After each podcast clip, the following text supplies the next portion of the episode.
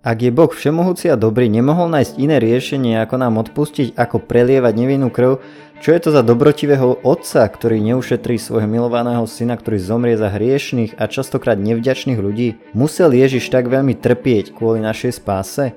Ak Boh mohol zvoliť iný spôsob, aby sme s ním boli zmierení, aby nám odpustil, prečo zvolil taký spôsob, aký zvolil, že, že spôsob plný utrpenia? To je tá jeho láska. A ak iný spôsob zvoliť nemohol, potom prečo veriť, že je nekonečne múdry a mocný? Na prvý pohľad je to naozaj opodstatnená otázka, respektíve dilema a beriem to vážne. Niektoré veci sa nám zdajú niekedy nepochopiteľné a možno hlavne aj vtedy, keď ide o lásku. A v tomto prípade sa dá povedať, že ide o lásku. Naše cesty nie sú Božie cesty ale skúsme sa zamyslieť trošku nad tým, prečo asi Boh eh, zvolil spôsob, aký zvolil. Hriech ľudstva proti Bohu vytvoril dlh, ktorý si vyžadoval nekonečné odčinenie. Spravodlivý Boh poslal svojho syna, aby urobil nekonečné odčinenie tohto dlhu, aby vyrovnal danú nespravodlivosť a prípasť medzi Bohom a ľuďmi, ktorú spôsobili naše hriechy. Na kríži Ježiš reprezentuje ľudstvo a vykonáva akt dokonalej seba obety a lásky, ktorý vykupuje všetky hriechy v každom čase na každom mieste. Myslím si, že môžeme povedať, povedať, že Boh mohol zvoliť iný spôsob, ako nás zachrániť. Mohol odpustiť naše hriechy napríklad prostredníctvom nejakého božského dekrétu alebo vyhlásenia, hej, je predsa všemohúci. Ale napríklad aj Tomáš Akvinský tvrdí, že Kristova obeta bola vhodná, hej, pretože demonstrovala Božú lásku k ľuďom a zanechala nám príklad cnosti a obetavosti. Kristova obeta tiež obnovuje zmluvu, ktorú porušil Adam v záhrade. Čiže spôsob, aký Boh zvolil, bol dobrý a vhodný, optimálny.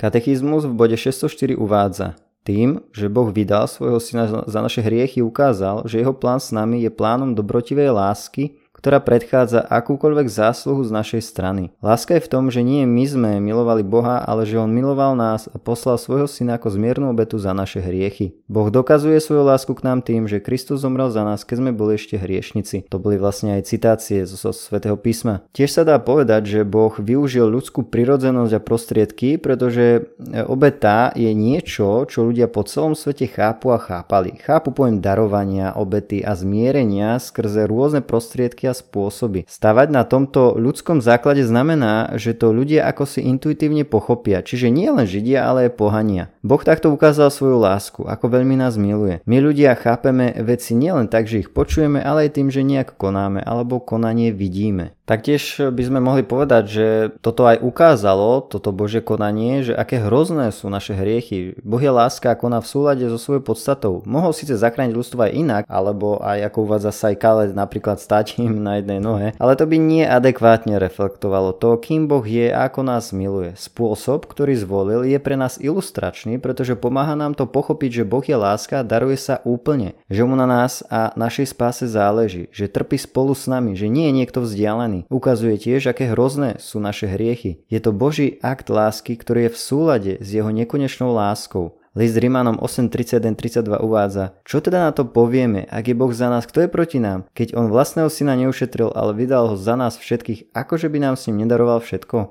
Božie cesty nie sú naše cesty. Koná niekedy prekvapivo, až zarážajúco. Tak aj Ježišove činy a slova boli častokrát zarážajúce, prekvapivé alebo divné.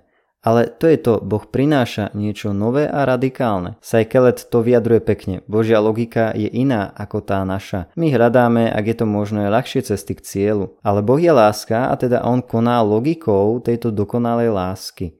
Taká láska sa pýta, čo najviac môžem urobiť pre svojich milovaných? Ježiš dal seba samého, slúžil, liečil, učil a uzdravoval. Bol dokonalým príkladom. A od tejto lásky neupustil ani vtedy, keď ho neprijali, urážali, vysmievali sa mu, opustili ho, mučili, vyhnali z mesta a zabili. Je to pretrvávajúca láska, konzistentná s jeho podstatou, láska bez limitov. Toto nie je ako čisto ľudská láska a my nemilujeme tak ako Boh a aj preto jeho obeta za nás je niekedy pre nás ťažko pochopiteľná. Kristovo umúčenie a zmrtvých stane nás podnecuje tiež nielen k viere a nádeji, ale aj k vďačnej láske voči Bohu. Ako poznamenal Akvinsky, v tejto lásky plnej odpovedi spočíva dokonalosť ľudskej spásy. V Kristovom umúčení máme dôvod darovať sa Bohu. Ďalej, Kristovo utrpenie nám ukazuje, ako milovať a žiť v tomto zranenom svete, ako znášať utrpenie a ťažkosti v živote. 1. Petrov list 2.21 uvádza, aj Kristus trpel za vás a zanechal vám príklad, aby ste kráčali v jeho šľap šlapajach.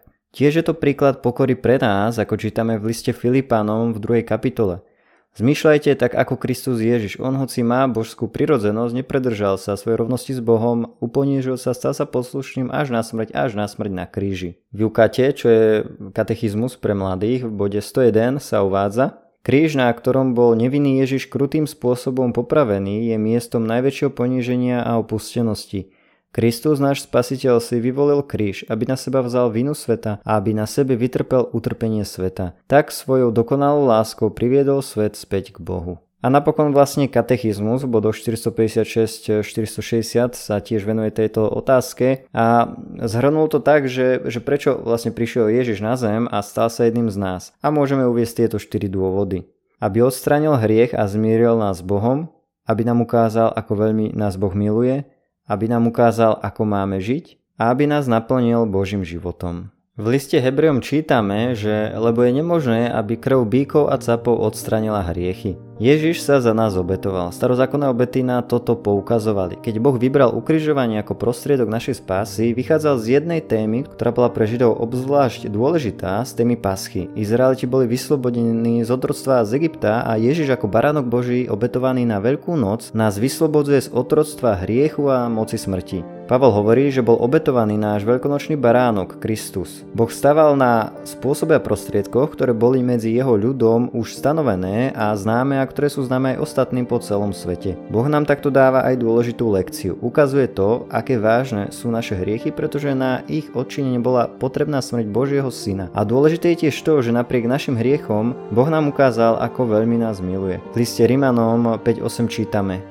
ale Boh dokazuje svoju lásku k nám tým, že Kristus zomrel za nás, keď sme boli ešte hriešnici. A Ján 3.16 uvádza, veď Boh tak miloval svet, že dal svojho jednorodeného syna, aby nezahynul nik, kto v neho verí, ale aby mal väčší život. Veľmi pekne ti ďakujem, ak si podcast vypočul a vypočula, budem rád za nejakú spätnú väzbu, za tipy a rady ako projekt vylepšiť a samozrejme, ak budeš podcast zdieľať, lajkovať a komentovať. Ďakujem a maj ešte pekný zvyšok dňa.